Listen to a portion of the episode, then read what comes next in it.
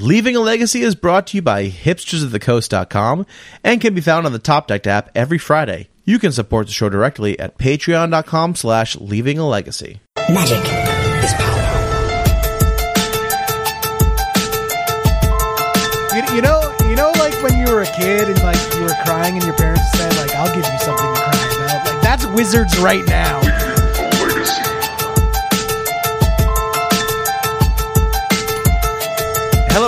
Welcome to another episode of Leaving a Legacy. My name is Patrick. I'm your legacy newbie. With me this week, as always, Mr. Jerry Mee. What's up, Jerry? Not much, Pat. How are you? I'm, I'm doing well. I'm doing well. I've, I've gotten a little self conscious about the intro, Jerry. I have to admit. Um, Oh, yeah? Someone said the other day they were shocked when they found out that it wasn't like a pre-recorded intro that we just like spliced into the episodes because everything is the same every like week to week. So now I'm I'm worried that I'm going to mess it up. I'm I'm actually shocked it's not a recording and I see you do it every week. that's that's that's how consistent you are, Pat. You're you're, you're my rock. I, I built this church of magic on the rock of Pat. yeah, I, I mean I've only been on for 250 episodes or so, so I we I think we got it pretty much nailed down there. Just don't ever mess it up ever. so did you play any Legacy this past week? Uh, I did not. I was holding out because I knew the banned and restricted list was coming today. Yep, Which yep. should which should drop. We'll talk about that later. But um, yeah, just I didn't really feel like playing a lame duck format that I knew wasn't going to actually exist in a couple of days. So I did not actually play any Legacy this week. Yeah, yeah, I, I understand that. I got a chance to obviously watch a lot of Legacy, and I get to play some uh, some webcam games with one of our patrons, so that was a lot of fun. Um, then we played uh, we played two rounds. I was playing Blue Red Delver, and he was on. Uh, let's see. The first one was against he was playing D and T, and then the second set of matches he was on Miracles, and I, I got two owed both games. Were, like the the D and T ones were were pretty fun. The Miracles ones are very close, but um, yeah, it was great just to, to shake off the rust a little bit and play some Magic. So, and and again, it just proves my point that how much I more how much I prefer webcam games over over playing Magic online. So Yeah, because when you rage quit, you could just hit the power button and then you're done. I said, "Oh, I'm sorry, man. I'm losing connectivity here. I guess we got to end these games." I just like I just like flashed my hand in front of my Yeah. webcam a little bit, but to no, our it was great. To our listeners at home, don't fall for it. That's Pat's go-to line when he uh, when he wants to go sulk. yeah, no, it was. We had a great time. Um, yeah, it was. It was awesome. So shout, shout early shout out to Gary uh, for that. We had we had fun. Um, but uh, you know, I kind of uh, allude. Uh, I kind of talked about in the, the pre-show here, but. I got a chance to commentate on the Legacy Double Dash last week. Uh, Jerry Yeah. uh, straight up, straight up, just like left me, left me, like like a girl at prom, just leaving her date behind. So that that felt pretty good. Uh, I felt so bad, Pat. I wanted to do it with you, and then I'm like, "Yeah, this sounds great." And then my boss is like, "Oh, hey, by the way, you have to moderate the the web sessions at the Yeah, that exact sounds- same time that the double dash was taking place." That sounds like a fate worse than hell. Honestly, moderating a work like a work webinar. So yeah, I, I I do feel bad for you on that. All I had to do was hang out and watch uh, some legacy matches. So I had the better end of that one for sure. Uh, I got to listen to college students whine about how they couldn't get the right link to get logged in. well, uh, so I don't want to kind of bury our guests any more than we already have, but we have uh, Tim Schulz on. Hey Tim, how's it going? It's going great. Thank you very much for having me on. Well, thanks thanks for coming on. Um, so t- so Tim uh, kind of reached out and invited us on to to commentate uh, this past week for the Legacy Double Dash, and and I had seen a lot about it on Twitter. Uh, you know, because the Legacy community on there is really tight, and I think we generally like to really highlight and support people who are creating some awesome content for everyone. Um, I got to I got to see a lot of retweets. I think from Julian uh, primarily uh, about the Legacy Double Dash. And uh, so when they asked me to come on, I was super excited. Uh, I hadn't got a chance to check out any of the streams yet, but uh, we had a really good time. We were on for a couple hours, and uh, we got to see some some some really like crazy bonkers games. Uh, we can go into that later if we want, but I'll, I'll send a link in the show notes too of the uh, of the matches we, we got to watch. But um, Tim, uh, thanks thanks for coming on the show. Can you tell us a little bit about like the creation of the uh, the Legacy Double Dash and the impetus for it? Yeah, absolutely. So I'm primarily a legacy player, and uh, Star City Games did a uh, team non-unified modern, and there were Team Burn, Team Amulet, and I was like, oh, that would be the coolest thing to do in Legacy is to take Team Storm and put it together. Mhm. And there, there's big names, so I was thinking, okay, that's what we have to do. And so I put together a roster of a bunch of moto grinders and just top notch legacy players. I was trying to form teams of 3 and I, I was playing around with it, playing around with it, and I was coming up with like excellent players, and then there's like two go tos, and then like four more that were awesome. And so I narrowed it down into 16 teams and uh, uh, 32 players, which was impossible difficult. I actually used uh, a matrix from work to kind of rank and sort and, and pick champions. And then, I mean, it's just these are players that if you sit against, sit across the table from at a GP, you know you're in trouble. So you basically had to do like a like a fantasy football draft of all Hall of Famers, is what you're saying. Yeah, and it, it was impossible. And, so and you picked the- all the Patriots players, so that's pretty that's pretty impressive.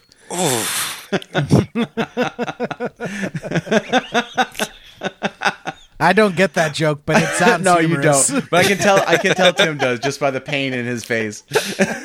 So, so one one thing I noticed when we went on is one of the one of the slides you have. You had pictures of all the legacy players, and for for people who I mostly know through Magic Online, I can name probably. I would say eighty percent of them without even without, without even having to think, and they were all just murderers on there. Like you got some phenomenal Magic players on there.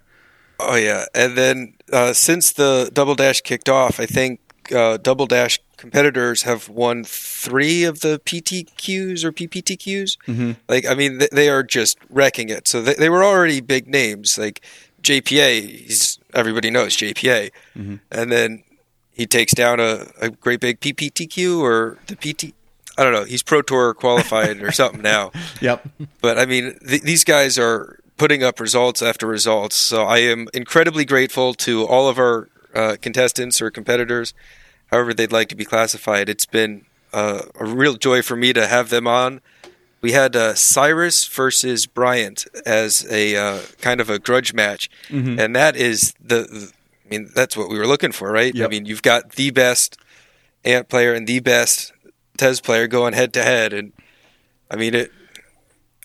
I could see a few more of those in Yeah. our bracket spins right. We might. Yep, yeah, that's fantastic. So, um, yeah, just just now a everyone wants to know who won. Uh, Bryant, uh, spoiler alerts. That's how that works, right? Yeah, give the spoiler Bri- and then say the spoiler. That's just called being mean. So, um, one thing I want people to do, guys who are, you know, guys and girls who are listening to the podcast right now, go to Twitch and make sure that you subscribe to twitch.tv slash Schulz Cubed. S C H U L Z C U B E D. I'll have the link in the show notes as well, so you guys get notifications when these go live. But when do you typically? I know we did this on Thursday. Is that is it usually every Thursday, or how does that work for you guys? Uh, yes, it's uh, Thursdays at five. We go off. Um, so next week we've got uh, lands versus depths.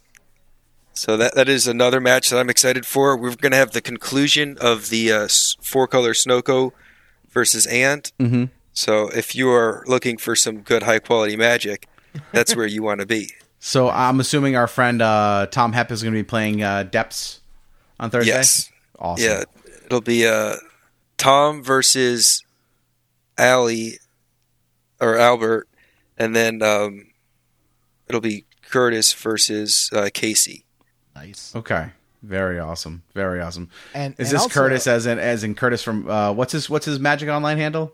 Uh, Is- not Grizzle Dad. Is No, it Grizzle no. Dad? It's, No, that's- uh, Yeah, yeah. It No, is- it's it is Gri- Grizzle Dad, right? Or s- no? it's Grizzle something. Yeah, Now I can't remember what it is. uh, I assume it's Curtis for our Curtis, right, Jerry? yeah, yeah. It's That's our what I guess. Yeah. Okay. Yep. Yeah. Um, but also, He's Grizzlebrand. yeah, Gristlebrand. Um, we got to bury the lead too. Also, uh, the Double Dash series is uh has banned companions too. Haven't haven't you? Well, we locked in all of our deck lists before. So before the uh, The set was released. Ikoria. Yeah. So everybody submitted deck lists. We locked in so that way you wouldn't change during brackets and then Ikoria release. And I was thinking, God, geez, that seems like poor timing. The meta shifted so much. And so I started making jokes like, the first week they're like, "Oh, where, where's where's all the companions?" And I was like, "Oh, you know, this is the post ban meta." And then and then it turned know- out to be true. Yeah, that is Yeah. quite salient. Uh, so it, it's funny because I, I saw Julian was typing in the chat because so we're we're we're streaming and stuff, and you know Jerry would know this if he was there, but um, Yeah. we're we're talking to chat, and you guys have for you know by the way like a really lively, awesome chat, but. Uh, Julian Knab was in the chat and he was saying, you know, it's funny because uh, this metagame big, big, was very relevant. Ikoria came out, became irrelevant, and then because he's like likely because of bans on Monday, it becomes immediately very relevant again. So it's quite the roller coaster ride. Oh boy. so tell us, can you tell me a little bit about like like the the creation of the Legacy Double Dash? Tell us, you know, kind of why you wanted to do it and um, why you picked the format that it's in because it's sort of unlike anything I've seen uh, uh, these legacy, you know, these legacy super leagues sort of do. So this was an invitational tournament. I wanted kind of the best of the best players, and we achieved that with our matrix. We went through each deck, ranked it on uh, MetaShare percent, which is how Hogak made it in there. That's not really a a deck that exists anymore, but I was putting it back together in January, February, trying to narrow down my deck lists. And so we got our uh, deck lists, and then we got our roster of players. And the the format for the top 16 bracket was designed. We uh, initially were going to do a kind of a March Madness style thing, and Legacy is a format that is seeing less and less support from the big names. There's no Legacy GPs announced. Star City Games dropped them, and you see people like uh, Missouri MTG is throwing all these big Legacy tournaments. Legacy has a huge following, and it's the format that I enjoy the most. So I kind of wanted to put the additional content out there. I was uh, inspired by the uh, Legacy Premier League that Julian Knab puts on, and so I was looking to kind of provide some similar content. He did his in the fall of this past year, so it's like you know I, I can't wait till the fall, and so I'm trying to put on a, a lesser version of that. So with the inspiration that I, I took from there and the desire for more legacy content, especially with no uh, no major tournaments, I kind of wanted to award these uh, best deck. So I was like, okay, this is 2020's best deck. And coming out of the Swiss, Snoko hadn't lost, so it was looking like they might be going. And then Ant comes in with the Cyrus match, and he pulls it out by casting. Gosh, I don't want to give away spoilers, but you guys should have seen it, so it's on you. he pulls it out there, by um, natural storm count to tendrils off of massacre. I mean, it was just four color Snoko massacre go. I was like, whoa. so I mean, it, we- we got to see some of the the coolest plays. I mean, the elves versus Hogak. Julian was one card away from getting milled out with hedron crabs. So Yep, I mean, it's just awesome. been That was awesome. Uh, some great, great moments. That's awesome. So, uh, so a couple, couple decks that on, uh, uh, excuse me, a few decks that were on here that I was surprised uh, were elves and goblins. So, were the was goblins like an include uh, just for the fun of it, or like was that actually a big enough deck in the meta to to warrant its being in the top sixteen? Um, Marcelo actually won nationals, I think Brazil nationals with the the Goblins deck, and Goblin like he won. Eli has been putting up some serious results. I mean, he's just four oneing everything, and so um, Newton went on a twenty eight game tear or something Wow. um, when we were putting this together. So he had come up with. So there's the elves deck as it exists normal, and Newton actually put a spin on it where he um, cut the nettle sentinels for uh, elvish reclaimers, Mm-hmm. and that kind of gave him a little bit of a toolbox. Made sure that he had his uh, Gaia's cradles, and he put up some insane results in the last quarter. So elves is kind of a, a cornerstone deck. D and T, elves, goblins, those are like classics. You couldn't Mhm. not include them. So those made it in for that. Uh, I love that. I love that. By the way, I thought that was great. But and then we got some things that were larger meta game shares when we put it together, Hogak and stuff. Mm-hmm. And I probably could have had four more kinds of Delver, but if I had four more kinds of Delver, we we, we kind of stretch out the other meta. Mm-hmm. and then uh, I couldn't skew it too good for lands because I, I am biased and I have to try and stay as unbiased as possible. But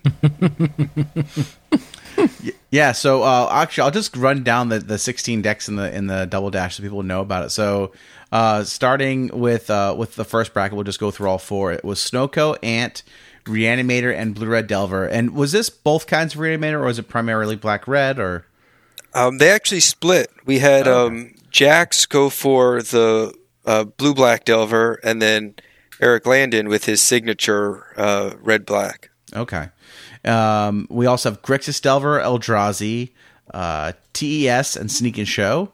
Uh, we have Elves, Hogak, Lands, and Depths, and then finally in the final bracket was Miracles, Dredge, uh, Death and Taxes, and Goblins. So uh, really, just a great like uh, overall field for for the decks here. It's pretty awesome.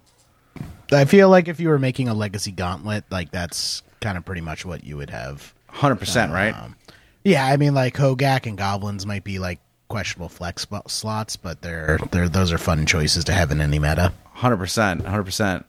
Um, and so, tell us a little bit about like producing the double dash because I know it, it was great because um, uh, myself and Jonathan got to just sort of basically watch these matches and commentate. And really, he I've told everyone who's like, "Oh, the it was great to watch. You did a great job." I, I told him, you know. Jonathan carried me the entire event. I just got to kind of sit there and make jokes and, and have fun, right? Like basically the same way we do this podcast. It, it, I told, I told that, him, that's that's why I didn't show up, Pat. Like after carrying those those dumb college students, last thing I wanted to do was log on and just carry carry your ass across the finish No, line. it was it was great. Well, we had a ton of fun. Um, he was he was very very kind to me. Um, and uh, but he was he was just a great observer of the game and just phenomenal, phenomenal. It was remind, reminded me a lot of Zach, honestly, the way Zach sees uh, sees uh, legacy matches. So, but so tell us about producing it because we, like I said, we got to just sort of sit, watch, and enjoy the matches, and you did all the work behind the scenes. So tell us about sort of producing it. You know how much time you have to put into it and how challenging that can be.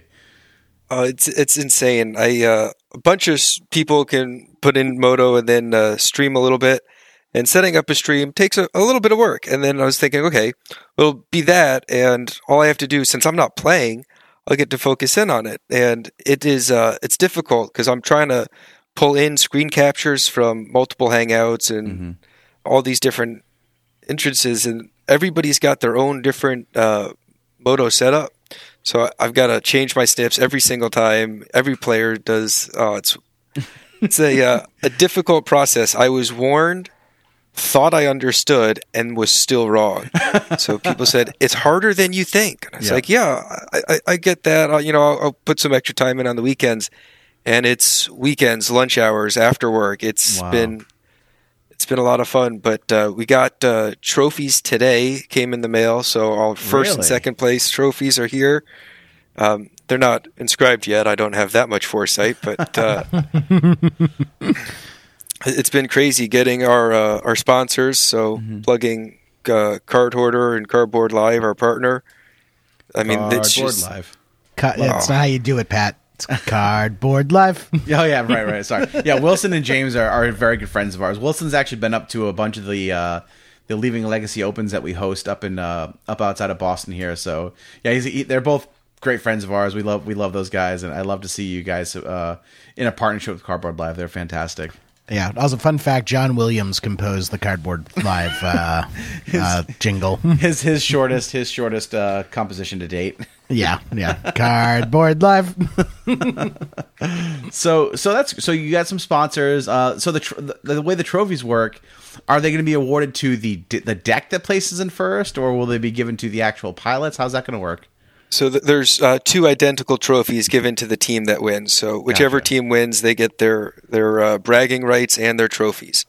I- I hope the second place trophy is significantly smaller, like comically smaller than the first place trophy. Is that is that how it works out?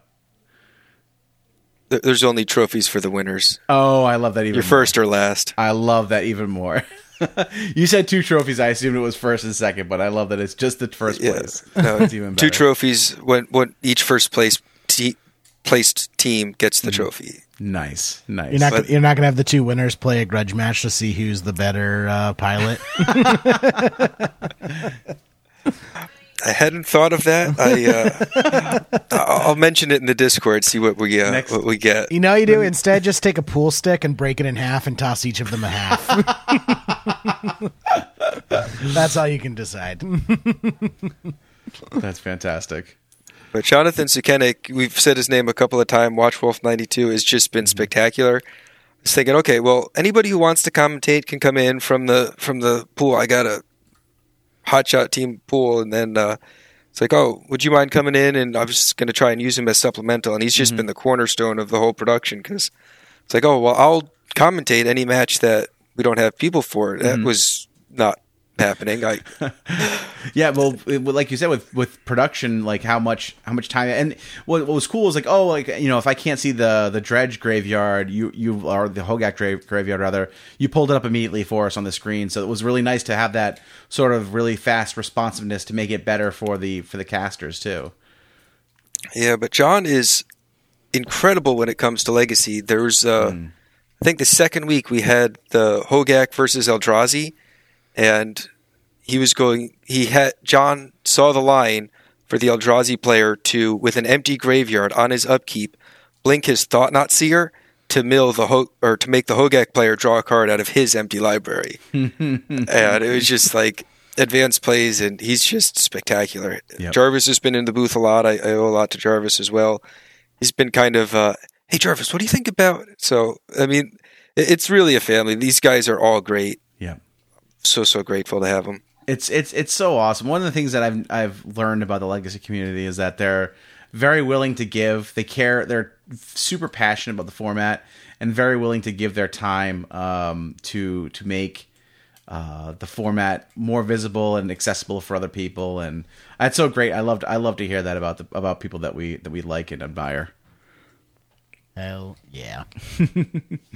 So uh, so people can catch it on on Thursdays. Is there anything else you want to kind of talk about, like ab- about the double dash itself? Is there going to be a double dash two?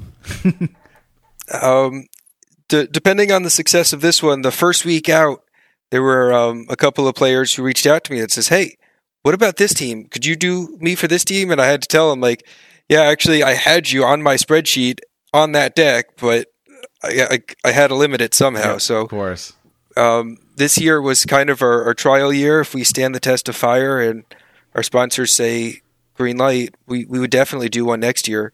Kind of uh, maybe a, a 12 month thing. Every year we'll do a best deck, expand the uh, pool to maybe a top 32 and have a additional seating time that maybe isn't streamed. And we'll get the uh, the competition a little bit tougher. Yeah, that's that's very cool. Um, All right, my goal is to now make it onto Team Stasis. Team Stasis is uh, the goal. you're not gonna be on Stiflenought, Jerry? I'm shocked. uh, Stiflenought's a good standby. So uh, I think what you I just want to bring is, that. uh, I just want to bring that riveting viewer experience of Stasis. you need to send that matrix to everyone who didn't make the cut and be like, you need to work harder to make it in the double dash. That's what I would do. Is like, if you have, there's nothing more like devaluing to a per, like to a person's ego than saying, you, like, these are the amount of percentage points better or worse you, you are than the next person above you. oh my god, I'd I'd rather come in 152nd place than ninth place.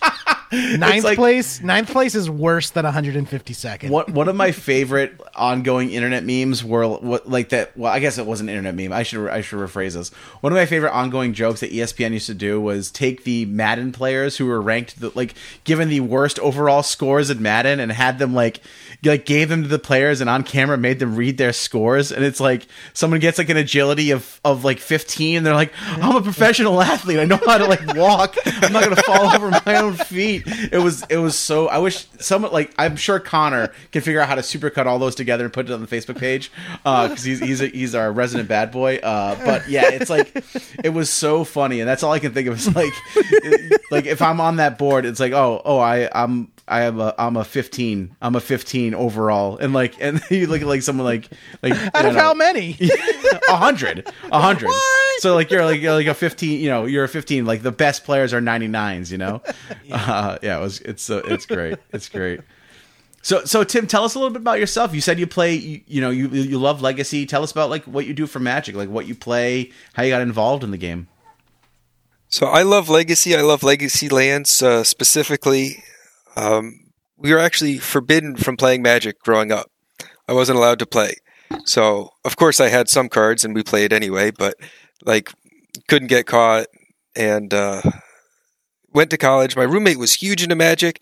He says, "Hey, he says you should uh, you should play. There's a double header, a double headed giant thing that the dorm's putting on." I said, "Okay." I said, "I have no cards." I said, "I know the rules." And so he gives me a um, a legacy Sultai reanimator deck, um, uh, Supreme Innistrad, and he uh, so I get that, and he says, "What format is it?" The guy running the tournament says, "Oh, don't worry about it. Just play with whatever you have." So he was on Stiflenought, I was on uh, Yeah. Sultai Reanimator, and we we wound up taking down the tournament. So That's I. That reminds me. I went to a casual tournament that was a play whatever you want double headed giant, and I played tin fins, and my my partner played sixty counter spells. we won that tournament. Oh, there's some poor sap who's like brought his like Oh, we his were 60 beating up, card like, draft chaff deck in a rubber oh, band. Oh, we like played against like a pair of nine year olds with like ninety card elf decks. I'm just like turn turn one, Griselbrand draw fourteen cards, go for the tendrils. Don't worry, my my my colleague here has double force backup in case you do have anything. That's amazing. That's amazing. Uh, But yeah, those tournaments are great. Those So- so- tournaments are great. So what year was this, Tim? You said it was pre Innistrad. So where does that put us? I don't know. Yeah, what, I don't even know what year Innistrad came out. I I, I, wanna say it was- from the game during then. So 2010 because I know we pulled a snap in our uh, prize pool, so it was either right at or. But he's like, I, I think I traded that to him for um, a blood chief, wh- whatever the the format of blood chief vampire was. I, I traded it. Nice. Uh, but I was like, Innistrad, Innistrad was released September 30th of 2011. oh, okay, Okay, so I guess it was 2011. all right. Yeah. So all right, so you you played with uh, some some a little bit of legacy there. Did you immediately get back into playing regularly? Did you find a like a local game store? How did that work out for you? Nope. Uh, played casually on uh, Cockatrice for a few years, and then I was down in Texas. Local game store had a Star City Games 1K, so I brought a modern legal deck, got wrecked, and then I just started absorbing all the content I could. I could not handle losing that much. Uh, there were nine players, and I came in dead last. Didn't you just like I told during- you, ninth place, ninth place, worst place. and uh, I started building a blue black reanimator deck because I remembered how strong that placed. And uh, I was looking up some of the legacy stuff. I saw the lands deck, and I was like, "Ooh!" So one of the things that I liked about it was that it allows me to break one of the fundamental rules of Magic. It's like you can play one land per turn. It's like, okay, well, no. So second land per turn, second land per turn. That, that became my new favorite, and so I kind of became a, a lands player. I played in a couple of the team trios and I was nervous going into it. So I got some coaching with Jody Keith, and I went uh, eight and one in day one on my team, and our team did not make day two. Wow. So I played in Carried the, that uh, weight. Carried that weight. but I played in the classic the next day, and I made top eight. Actually, played Jody in the mirror, and it was just, I mean, the lands deck was just incredible for me. So I've been uh, a lands player. I played infinite games of lands. It's just that is magic at its finest. Yeah. Lands mirrors. Everyone says, "Oh, if you could play one match for the rest of your life," there's all the Rug Delver players like, "Oh, Rug Delver mirror, lands mirror." Jesus. it's not one sided, but it's skill intensive and it feels like the most interactive. You've got the tools to beat the other player mm-hmm. and you've got the ability to win. So it's mm-hmm. just, oh, it's so much fun. So now, are you a lands player who has like a fully foiled out deck? Come on. I, I am not. I, uh, I like the original arts. So I've got um, original art printings of everything, uh, not beta duels. And then uh, when I lived in Texas, my house actually flooded. So all of my magic card collection went under about seven foot of water. Oh, and I threw out almost all my modern stuff. I kept a couple of my more expensive cards in my lands deck. I left out to dry, and I was pulling cards out of sleeves. They were crumbling, so I left them. I dehumidified them. I tried to save them, and I went to play the team tournament. I was just going to cut them out of the sleeves and Yeah. double sleeve it. And I said, "Look, they don't come." And the first one came out. And I was like, "Oh, this is great." So I have the ugliest, smelliest, but sleeve playable land deck you have ever seen. That is awesome. That Uh, is the complete better the opposite. That's deck. great. That's awesome. That is fantastic. Uh, did, did, is uh, a tabernacle part of that? Yes, I have a, an Italian tabernacle that's uh, missing a little bit of paint on the front. Just just a wee bit of paint. Just needs a wee bit of paint. They they, uh, they held the rotor pretty well, so they're in sleeves. Anytime somebody says, "Oh," uh," I was like, "Oh, smell this," you know. just, uh, uh, talk about pack fresh. yeah,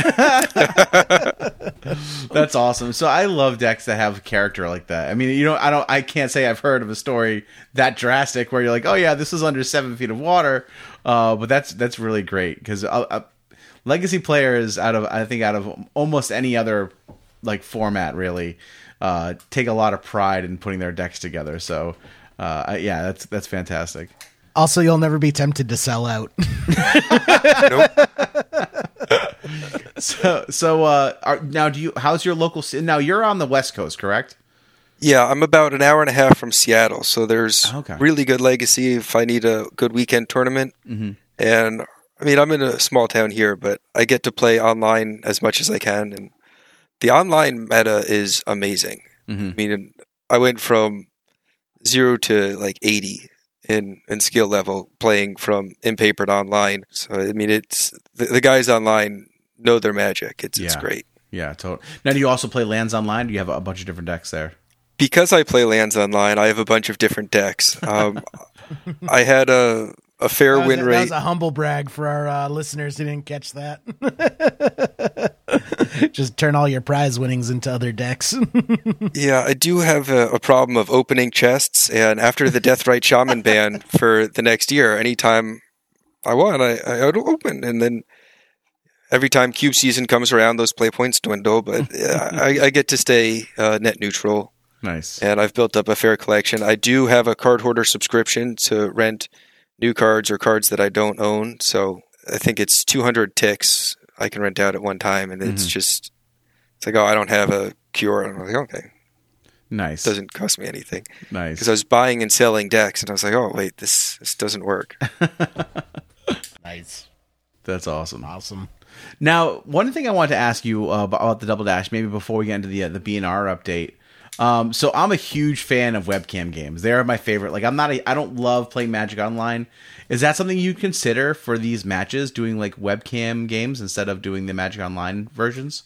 Absolutely. Um, Magic Online is easier because every person I picked, I knew their uh, MODO account, so that meant that they had the deck and they were Mhm. proficient. And activating Google Hangouts is easier than setting up. But if we uh, if we make the roster and everyone's down for some webcam matches, or if we did some webcam matches, I trust these players enough that there, there's no funny business going Mhm. on with anything. That, I think Right. that uh, that's the only part. If we're playing for bragging rights for a year, you know, the the MODO interface is probably the easiest. Yeah, I, I can understand that. I mean, and certainly like it's it's the shuffling becomes not an issue, and uh, eh, you know, it just it's they're quicker games overall. Like I, you know, but I just I do love. I, I'm just a big advocate for the webcam games. That's all. That's all. I'd love to see them see them go on more. No, and everybody loves their paper formats. Uh, Yeah, you get to sure. hold the hands. You get to hold your smelly your smelly smelly cards. Oh yeah, Plus, you get to Yu-Gi-Oh that winning card off the top of the deck and slam it down with a windmill slam. Yeah, you can't really can't really windmill slam on uh, Magic Online. no, Newton Newton can. He says, "Well, I'm dead unless I pull a natural order." and just rips it off the top. Beautiful. beautiful, beautiful natural order. Uh, all right. Well, I, I we could probably start, talk about the the big band announcement, right? from today? Yeah, which is like weird because simultaneously great, but also simultaneously like so many people were disappointed by it, and I was shocked at like all the negative reactions until I realized that all the negative reactions were people th- saying they didn't go far enough. Yeah, I don't I don't know how true that is. Um, I don't know how long we were in the Snoko meta. I, I just everything blurs together for me. Uh, how long we were in the Snoko metaphor, you know, before Ikoria got released. Um, you know, because I guess we had oh, it's so hard to keep track now, but we had Underworld Breach Band, then we were in Snoko, and then Ikoria got released like shortly thereafter. So, but obviously, uh, everyone who's listening to this, because this gets released on Friday, will know you know by now that that Lurrus and Zirda were both banned um, just because of how format warping they were. Um, with Can I just say sure, go. I, I was very surprised that I they like I thought they were either going to do Lurrus and nothing else, or they were going to do all the companions. Like I def I knew they weren't going to ban Astrolabe. Like Astro like it's not on Wizards' radar right now because they're so worried about companion. Like they don't mm-hmm. even have room in their their heads to also think about Astrolabe. I was just surprised that they also banned Zirda without banning the rest of the companions as well. Yeah, so I so just from reading the actual like article that was released, and I I don't know how much I agree with it because again I don't I don't play any Magic Online, so that metagame is not super familiar with to me. Um, but because Lurrus was, I mean, we all knew that Lurrus was a, had like a massive chunk of the metagame there. But I guess Lurrus was definitely getting banned. Yeah, like as soon as they made the announcement that they were having a ban and restricted list, we're like, Everyone well, knew. Yeah, yeah everyone. Yeah. I felt bad. I actually saw Connor post on Facebook today that his his foil Lurrus just came in the mail today. yeah. uh, and his his his fiance was cackling at him uh, when he told when he told her that it was banned. So, so I, someone in the Facebook group like a week or two ago posted it's like all right let's let's see who uh let's see who arrives first international shipping from the US to Japan or Wizards of the Coast Yep. Yep. it was like their their Lurist uh, tracking number yep, yep. So, uh, so I think uh, the Zirda decks, I guess, were getting uh, become had, were showcasing very high win rates as well. So that was the that was the reasoning behind banning Zirda. But uh, one thing we were talking about in the pre-show too that I noticed a bunch of people have pointed out as well was just. Um, they mentioned, uh, you know, in the other format section, kind of like as they're wrapping up the article, that if they saw signs of long-term health issues resulting from the the companion decks, they would take steps up to or including changing how the companion mechanic works, which is interesting. Um, be, you know, so I, I, again, I I would almost like to, I would almost rather see them say.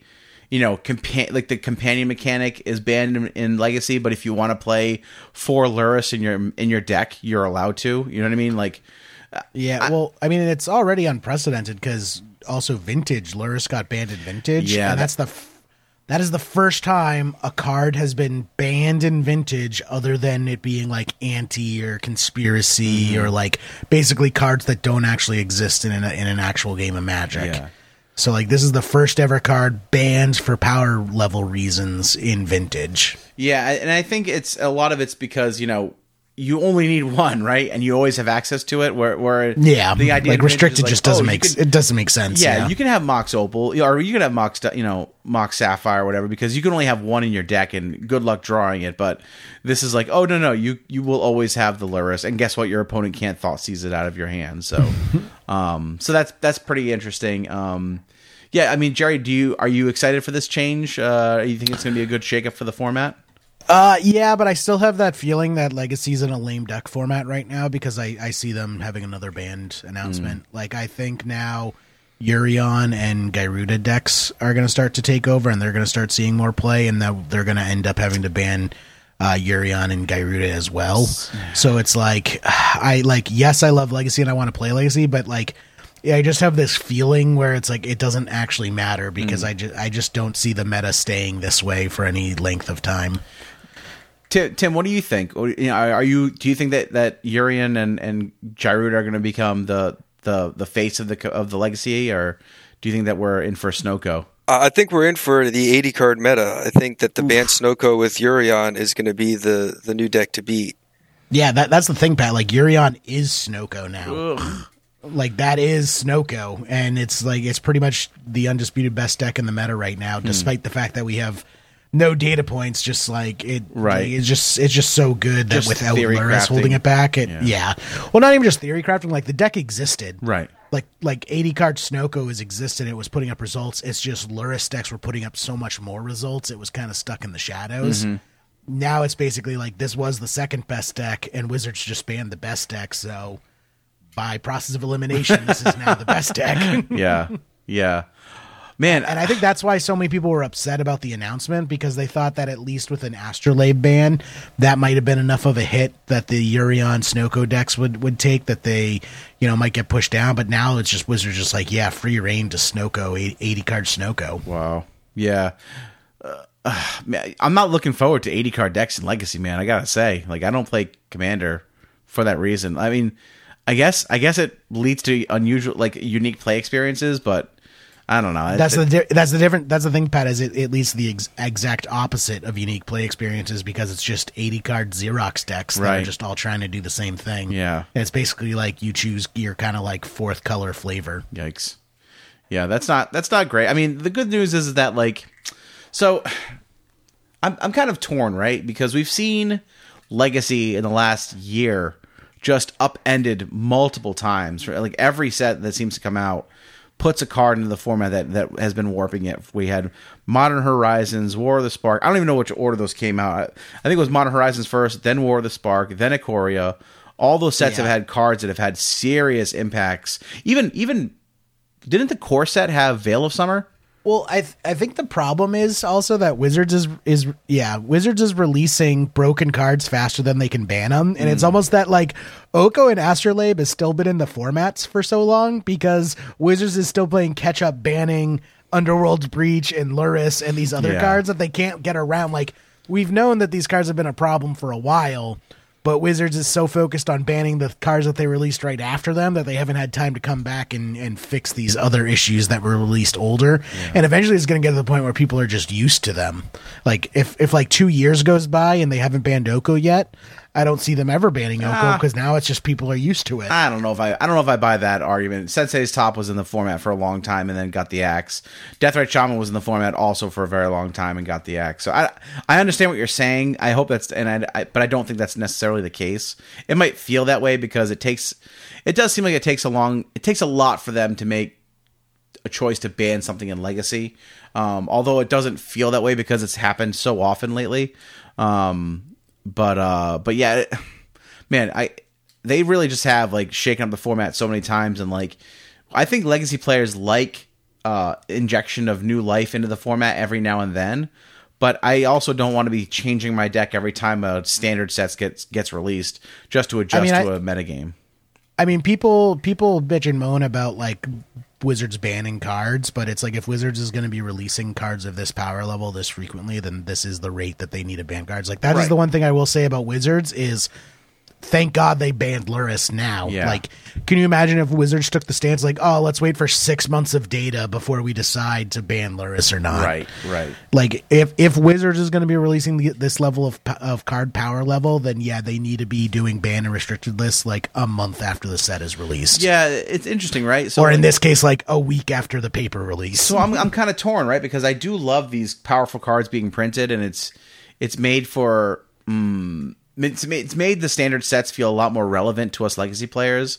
But at the same time, it feels like they've overshot the power level in some of these cards and are kind of unapologetic about it and saying like we just don't have the resources to to test these cards and I- and I, I just remember like two years ago, Pat, being at like HasCon with Gavin and him like asking our opinion. It's like, so what do you guys feel about like the level of, of legacy card frequency coming out? And Wait. we're like, we're like, yeah, it's it feels about right now. Like this is about the uh, about right amount of legacy cards to come out. He's like, oh, you you guys don't want like more in a set, and we're like, ah, I guess like a little bit more. He goes, oh. Are, like- are you saying that like this isn't our fault though, right, Jerry? It's not our no, fault. no, but just like no, but just like thinking, thinking back to like conversations and like what Gavin knew then versus what we knew now. Mm-hmm. Just like I just like it puts that conversation in a whole new context where he's basically like, "So you guys like want more legacy cards, right?" And we're like, "Ah, about this amount is okay. He's like, no, not like turning it up to 11. No, you don't want it up to 11. And I think he was just expecting us to say, it's like, yeah, shovel those legacy cards down our throat. That's what we want. so uh so tim you had actually sent me a, a really interesting tweet from uh peter vanderham uh, he goes by at pvdh underscore magic on twitter about it's it's Ikoria. It's like his preview, his legacy set preview, uh, or I guess is yeah preview of like what he calls like format warping and then archetype empowering, archetype playable fringe option cards. And his two format warping cards at the top were Lurrus and Zirda. And so that to me is like oh like you know. S- this guy at the very at the very least has like a like maybe one of the best called shots of all time, right? But like just like you know, here's a guy who like said, "Oh, these two cards are like could be really busted in legacy." And so to me, it's like the we don't have the people to to test these formats seems a little hollow. I don't know. I don't know how you feel about that, Tim, but that's kind of like the vibe I get from that. Yeah, I 100% agree. The the rate that people are stabilizing is lower.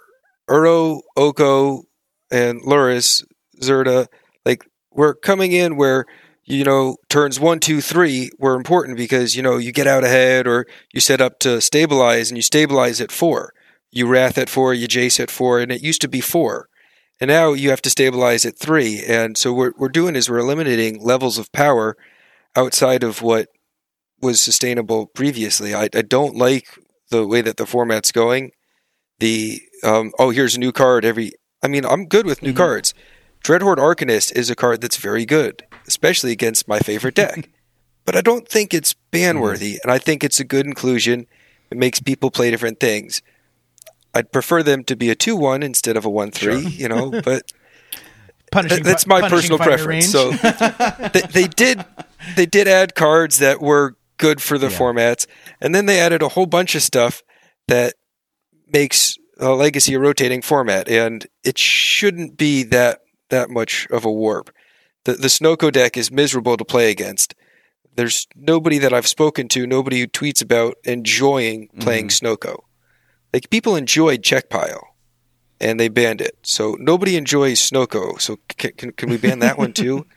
Now, do you think that something like uh, so I've heard the I've heard the argument that like all you need to do to nerf uh, like the Snoko deck is ban Astrolabe because that's the card that's really um, you know, empowering the deck to do all kinds of the, the busted stuff. Not, I don't want to call it busted because I don't think it's a busted deck per se, but how it's, you know, it's enabling the deck by giving it's an it efficient deck. What, it, it's the it's what drives the efficiency of the deck. It, thank you. That's that's exactly what, I, what I'm trying to say here. So, do you think that the Astrolabe is like is the the linchpin to nerfing that deck, or do you think like a card like Oko needs to go?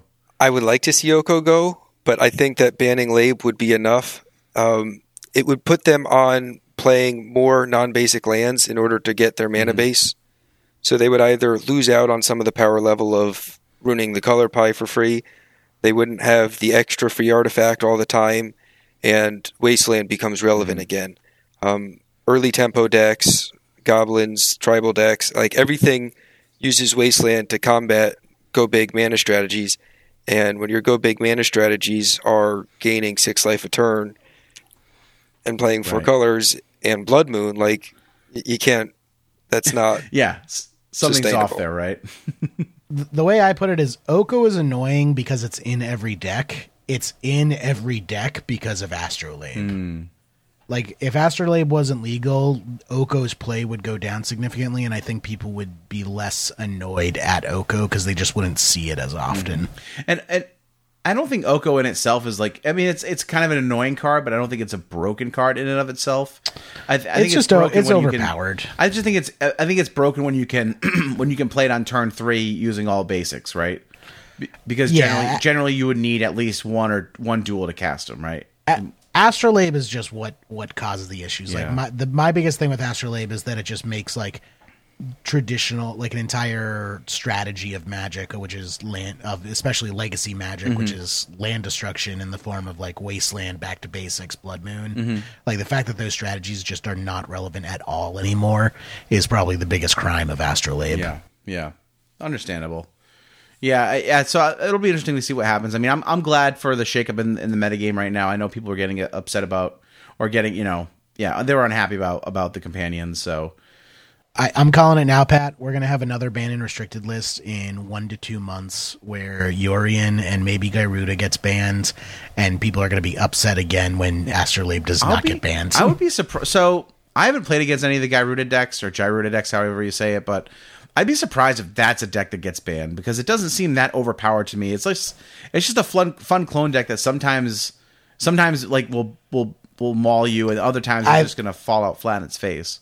I think if it was the only companion printed, and that was the like, it was like it wasn't a mechanic, Mm-hmm. it was just this like interesting one of card, it would be fine. But I think it's just gonna get hit with collateral damage with all the other companions. Yeah, uh, that's certainly possible. And I just think like the reason why is because its play patterns is not particularly fun. The fact that when it wins, there's just literally nothing you can do about it. Mm-hmm. Like it, it doesn't care about Leyline of the Void. It doesn't care about Force of Will. Like it's just it just wins. Right, right. Yeah, it'll be interesting to see what happens. Um, yeah, Tim, are there any other like cards outside of Oko that you'd like to see go, or that you think are on the chopping block or the watch list? There are cards that I don't like. I know everyone clamors about uh, Veil. Veil does very little to affect me, but it does invalidate uh, total archetypes, and I don't like seeing combo decks being able to go off. The Veil Breach was frustrating to sit through. So I would like to see Veil of Summer go to turn on some of the degenerate combo decks. Like, and I think that having that keeps some of the um, if Veil of Summer wasn't printed or was banned, then the 80 card Yorion wouldn't exist because Ant and TES could just eat them for lunch. So I think that having the gatekeepers there would, would kind of help out. I'd like to see Oko gone. I, I do not like that card. I don't think it needs to if they ban Labe, but I, I think Astrolabe needs to go in soon. I think it, That, that was a poorly designed. I think it's funny if you think about it that besides the companions, the four most like ban worthy cards in Legacy are uh, three green cards and a artifact: Va- Veil, Oko, Uro, and then Astrolabe. like, it's just funny that green gets this reputation for being like a ho hum color that doesn't get as many toys as the other colors. But if you look at the banned and restricted list, an inordinate amount of the banned and restricted list is green cards, and an inordinate amount of problem cards in the meta right now are green cards. Yeah, th- there's this pre-Innistrad format that everyone keeps talking about that's starting to become more and more attractive. Planeswalkers that cost three. I wouldn't mind getting rid of Teferi and Narset. Mm. Yeah. Do do you see enough Narset though to, to to think that it's a problem, or is it just the fact that it's I a just- card that's available? No, it's just like remember when Teferi and Narset and Karn were problem cards, and then Wizards printed more problem problem cards, so we forgot about it. yeah, our we problems? forget about about car, four mana Karn, right? you, you know you know like when you were a kid and like you were crying and your parents said like I'll give you something to cry about like that's Wizards right now like that is Wizards like every time we're like hey this is a problem they're like we'll give you something to cry about All right, Connor, stop with the supercuts of, of Madden players like having made their score. Make that meme instead, please. Make that Yeah. meme instead. like honestly that's what that's what i'm afraid of this like band train is that if we follow this band train to the conclusion there's going to be like 10 or 12 cards that need to be banned to bring legacy back into balance Yeah, yeah, it's uh, yeah, it's it's a mess. Uh, and- and I I I think they're going to we're going to see sets that are a bit powered down uh, in the near future out of standard. At least I hope we do. Um, if not in the next three to four years, when it catches Next up to is- when they when they're actually designing the sets. next set is full on jump the shark pat, they're just like we printed straight up yu-gi-oh cards we printed a one card exodia Do you remember when? gus one phyrexian colorless mana win the game Yeah, it's it's been wild, man. I gotta give a shout out to like the Magic Online metagame though, because they are able to point out the issues a lot faster than the paper metagame ever has been able to. And I think that Wizards uses the Magic Online data to drive a lot of these decisions that are made for for um for the banned and restricted announcements. So, um, you know, as much as like as as much as I don't, I'm not into like Magic Online just just because it's just not my thing. Um, it, it certainly has helped weed out some of these problem cards for us. Here's an idea wizards like i'm sure some people are going to take out the pitchforks when i say this because this is hearsay but How about this? How about you release sets on Magic Online like six months before the paper set release? See what the issue is, and then just take those cards out before the paper set releases. Like that's that's kind of have your cake and eat it too. that, that way you get the open pa- flexibility. so these cards are made way like way before they like. So do they just? Not six months before. Like you're telling me with a six month lead time, Wizards can't change the print run. I think they can. um, I, I that's I don't know, man. That seems like a hard sell. I would say that like maybe or however, like in a year, however long you have to do, like release the beta version of the set on Magic Rich- Online. our our friend Rich Shea had said, uh, you know, why don't you just like show the sets to some like well known legacy players who would probably do it for free, at least give it a pass over and be like, ah, these cards might be a problem. Uh, and I I kind of pushed back a little bit and I was like, I don't think people who are qualified are going to do things like that for free. At least I wouldn't. Like, I mean, not that I'm qualified, but like, Well, no, if they do it, if they do it for free, they're going to turn around and get that information because they used to have they used to have the God books. So in the early days of Magic, before the internet was as popular, Wizards would send a God book of the sets to writers, mm-hmm. so they could like look over the cards and come up with ideas and then write articles about them. oh, And what happened is these these authors who got the God book turn around and were selling them and giving that information to the Pro Tour teams who would use it to test early. And it was giving these Pro Tour teams an unfair advantage at the Pro Tour because they got you know X amount of months. wasn't it like a big actually- scandal? One of It was. It was a huge scandal back in the day. wasn't it in Worlds? Um, Someone got him in Wor- at Worlds, and I, I don't recall the story, but Yeah, Yeah, that's interesting. Um, but yeah, so like that's that's the issue with that is like yeah, if you show these to like a select group of legacy players, especially when you're talking about a legacy centric cards, you know that's going to lead to like buyouts and Mm-hmm. that's stuff. like what that's if Wizards. that was my thing. Is like if you give it, you know, if you give a, it's just and it's also weird because they already have an. I wouldn't say they have an issue with leaks, but they are very cognizant of leaks coming and giving more people access to cards before they're seems like a, something they wouldn't want to do. I get where Rich is coming from, but I don't think it's something that's a, a feasible alternative. As I say, level the playing fields, let everyone see it all at once. Release that set on Magic Online like six months early, and then when they release it in paper, you just pull those cards, pull those cards. if you if you open it, you, you get to mail it in for like uh I don't know a, a, a uh, free booster pack. oh I was gonna say like uh, a spy a free ring, magic, a spy ring, free magic. glasses, you know, cool stuff. You get a free like. Magic Arena draft. Oh man! All right. Well, we're probably going to end up talking more about the the updated metagame next week uh, when we have a, a week's worth of of uh, decks that are out. We'll see like the challenge results and the league results and all that. We'll kind of see where things are going. Um, but let's get into scoops and poops before we get out of here, Jerry. Scoop. All right, so uh, so Tim, every week we do scoops and poops, which are basically just like shout outs that we want to give, you know, good things that we see in the community or just in, in our lives in general. And then if you have something that's that's bothering you, you want to poop on it, you can you can do that in the poop section as well. So, uh, well, Jerry, we'll we'll let you go first this week. Who do you want to scoop in the top eight? Man, controversial, Pat. Controversial, but I'm gonna scoop in Wizards of the Coast. Ooh, okay. Uh, I th- I think they made a tough decision with you know banning and calling attention to this uh, issue with the companions and actually acting as quickly as they did with getting that ban out the door, which I know people would have wished it was sooner, uh, myself included. But the fact that they banned it this quickly was surprising, and I think definitely a step in the right direction. That if they are going to release cards of this power level, that they need to act quickly like they did. So I do want to give Wizards props for that. Nice. Any uh, any poops? Also Wizards of the Coast. uh, for not going far enough. Uh, a, for not banning more cards. I think all of the companions should have been banned. Should have just been a clean slate. Say, you know what? These were a mistake. All companions are banned.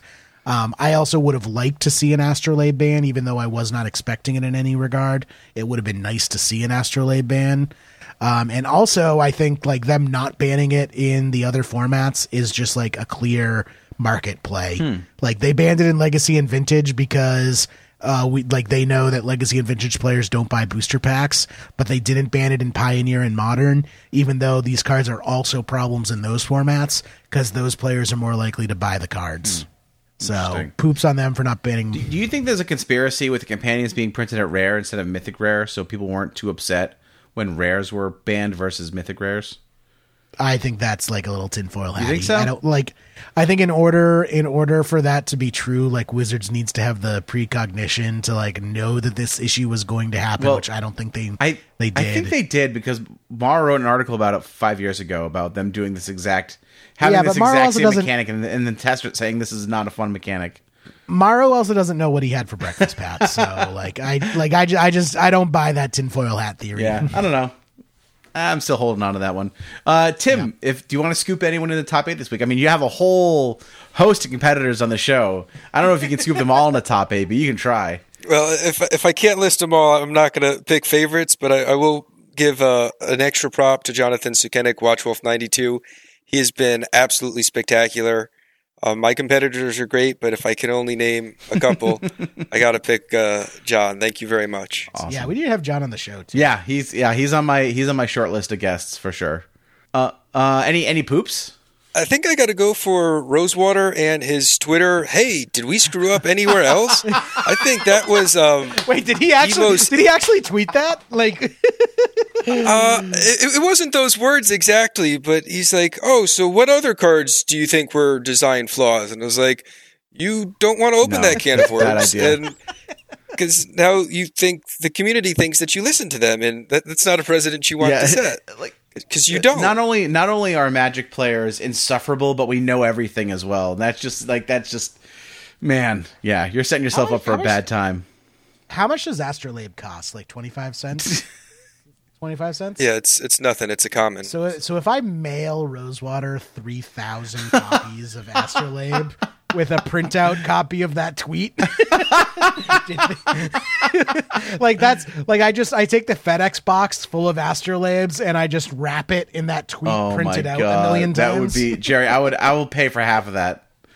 Should we start a Patreon for that, Pat? Should we start a GoFundMe to mail Rosewater one million Oh my Astrolabes? god, that's if we could buy every astrolabe at the market and mail them to just take them back, please. yeah, we are returning. We, as the community, are returning these to Wizards of the Coast.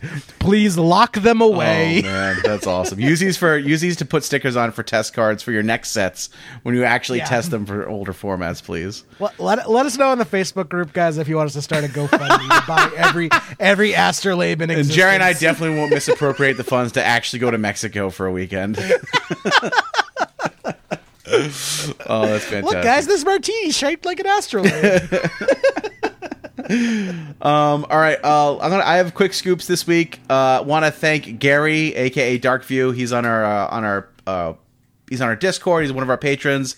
He uh, he got to uh, uh, spank me a couple for a couple games uh, this past weekend. So want to thank him for that. We had a good time uh, just chatting, and I also like opened it up for other patrons if they wanted to to bird our games in the Discord. That, that that's actually where we did it. We did it over Discord, so people who are part of it could just like bird our games, and that was really cool. So thanks to people who watched, and thank you for for Gary for the games. We had a really good time, and I hope to do it again soon. Probably this week actually. Um, also want to uh, scoop in a top eight uh, again. Jonathan Sukenik.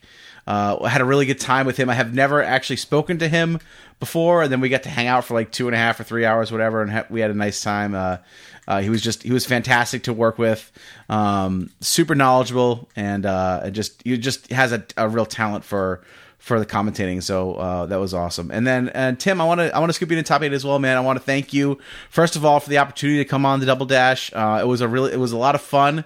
Um, uh, it was it was great to see. You know, there was some we got to watch some awesome games during that, and uh, and I just want to also thank you just for for being a part of the Legacy community and uh, and you know putting content out there for people to watch and keeping this you know this format really alive and breathing, especially during a time when there's really no paper being played at all. Um, I mean, the timing was was pretty pretty fantastic in, in that sense. So I want to thank you for that. I, it, it's you know, having streamed our share of events, live events, it's a lot of work. And um, I think people who haven't done it before, uh, they they should really uh, take time and appreciate that. And um, you know, check out you know the these these events that are going on every every Thursday at uh, Twitch.tv slash Schulz Cubed, um, eight Eastern, five uh, Pacific. Um, check those out at the uh, the link that's in the show notes as well. And and thanks for coming on the show today, man. It was awesome to have you. No, thank you very much. It's an honor to be here. Awesome. All right. Well, uh, Jerry, uh, do we have anything else before we get out of here? Uh, no, Pat. Oh, uh, you need to thank Justin. Well, yeah. No, I haven't. I haven't gone through all of our. I haven't gone through our spiel yet. Uh, Uh, okay. Okay. good. Well, you haven't hit. You haven't hit. You haven't hit play on the recording. No, yet? I haven't hit play on the recording yet. Uh, so uh, make sure you guys follow, uh, like I said, twitch.tv slash Schulz Cubed. And you're at Schulz Cubed on Twitter, right? Correct. Yeah, so so follow him. Uh, you get all the kinds of information, get updates on the on the uh, the double dash there, and you get to root for your favorite decks. So I think I think Blue Red Delver is being played. Is it this week? Um, let me check the schedule. Yeah, sorry. Uh, so I, I'm excited that Lands is playing. So Okay. if you ask me, I'll tell you. Oh, so blue red Delver is going to get smashed by Lands. no, no, they're not in the same. They're not in the same bracket, so it's okay. Oh, yeah, it's okay. okay. No, it's okay. So this week it's uh, Grixis Delver versus Eldrazi. Oh, It's okay. the opposite. So it's uh, Lands and Depths, and then Grixis Delver versus Eldrazi. Awesome. That's awesome. So definitely, definitely check that out this week, guys. Um, and of course, don't forget to uh, to like, follow, subscribe the stuff that we do. Uh, if you want to follow the show, it's on Twitter at LALMTG. You can follow Jerry at JME3RD. You can follow me at Pat Euglow. Uh, the stream is twitch.tv slash leaving legacy. You can support us on Patreon if you want to support, support the show directly. That's patreon.com slash leaving legacy. Find us on Hipsters of the Coast. You can join the Facebook group. It's a great place where we uh, kind of, um, you know, accumulate all this other legacy content. Content creators, so you know, post on there a lot. You can have great conversations. It's a good place to find people playing the game. Uh, so join the Facebook group, and of course, you can email us, leaving a legacy at hipstersofthecoast.com. And as always, shout out to our editor Justin Lutz. He's our audio tech sound engineer, and uh, I just found out this week that he's working on a cure for rabies. So that's pretty cool. Wow. Oh, I, I appreciate Yeah. that. Yeah, it's too bad when he finds it. It's uh, it's going to get overshadowed by all this Corona stuff. So, but That's no, what you thanks, say, but history will history will tell. history will be the real. thanks for solving those problems that we're all Hey, forgetting about. Justin. Three Americans every year suffer from rabies, so you should. it- It's important. Is it really only three? Are more people die from falling coconuts than? Rabies? I don't know. I learned that on The Office. It might not be a real fact. Year? I don't think that's a real fact. I don't. Also, don't think those stats stay consistent through the years, Pat. I think it's different. I think I think the same three people get rabies every year. Actually, Uh, okay, it's a it's a recurring disease. I, I hear. yeah, yeah. Okay. Okay. Awesome. All right. Thanks everyone for hanging out this week. We're gonna catch you guys next week. Bye.